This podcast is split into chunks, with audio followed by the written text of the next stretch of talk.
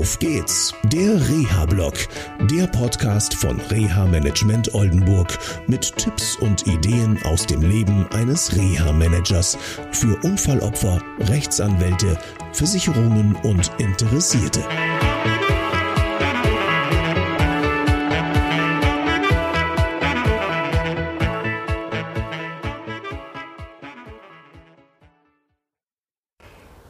Hallo und herzlich willkommen zu einer neuen Sendung von Auf geht's, der Reha-Blog. Schön, dass ihr wieder dabei seid. Mich beschäftigt in der letzten Zeit, und das sind ja mittlerweile drei Fälle, ähm, die Thematik der Mitwirkung. In der Sozialversicherung ist das ja klar geregelt. Da gibt es Mitwirkungspflichten im Sozialgesetzbuch 1. Da muss man Sachen mitmachen. Und es gibt auch Grenzen der Mitwirkung. Ähm, jetzt hatte ich äh, in drei Fällen ähm, ja die Problematik gehabt, dass Betroffene eine Maßnahme angefangen haben und ähm, ja, es auch sogar einen Reha-Plan gab, dem sie zugestimmt hatten, es noch ärztliche Empfehlungen gab.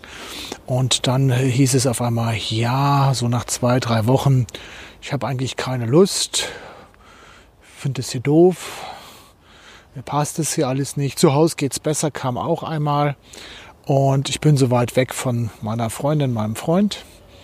Und ähm, ich möchte es hier gerne abbrechen. Ja, habe ich gesagt, brech ruhig ab. Mach das. Ist vollkommen okay. Du bist freiwillig da. Ähm, Code of Conduct sagt ganz klar, Maßnahmen und die Zusammenarbeit mit Stellen oder auch den Reha-Dienstleistern ist freiwillig.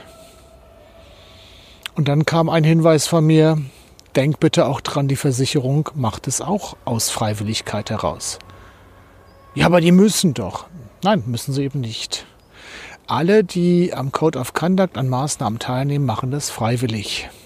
Und es ist nicht gesagt, wenn du eine Maßnahme beendest, weil du keinen Bock mehr hast, dass dann auch der Haftpflichtversicherer einfach so weitermacht, so lustig. Natürlich haben Haftpflichtversicherer einen wirtschaftlichen äh, Interessenspunkt, will ich mal sagen, und ähm, sie prüfen aber auf der anderen Seite auch, wenn du schon dazu keinen Bock mehr hast, macht es dann überhaupt noch Sinn, Geld in Rehabilitation reinzustecken?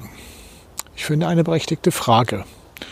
Und ähm, ja, in allen drei Fällen konnten wir darüber sprechen. Und es war so, dass halt in einem Fall die Maßnahme tatsächlich abgebrochen wurde. Da bin ich sehr gespannt, was jetzt hinten rauskommt.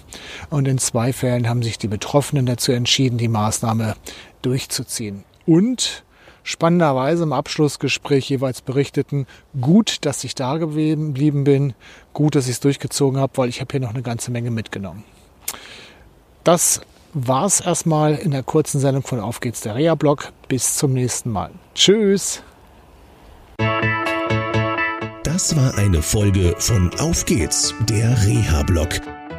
Eine Produktion von Reha Management Oldenburg. Weitere Informationen über uns finden Sie im Internet unter www.der-rehablog.de.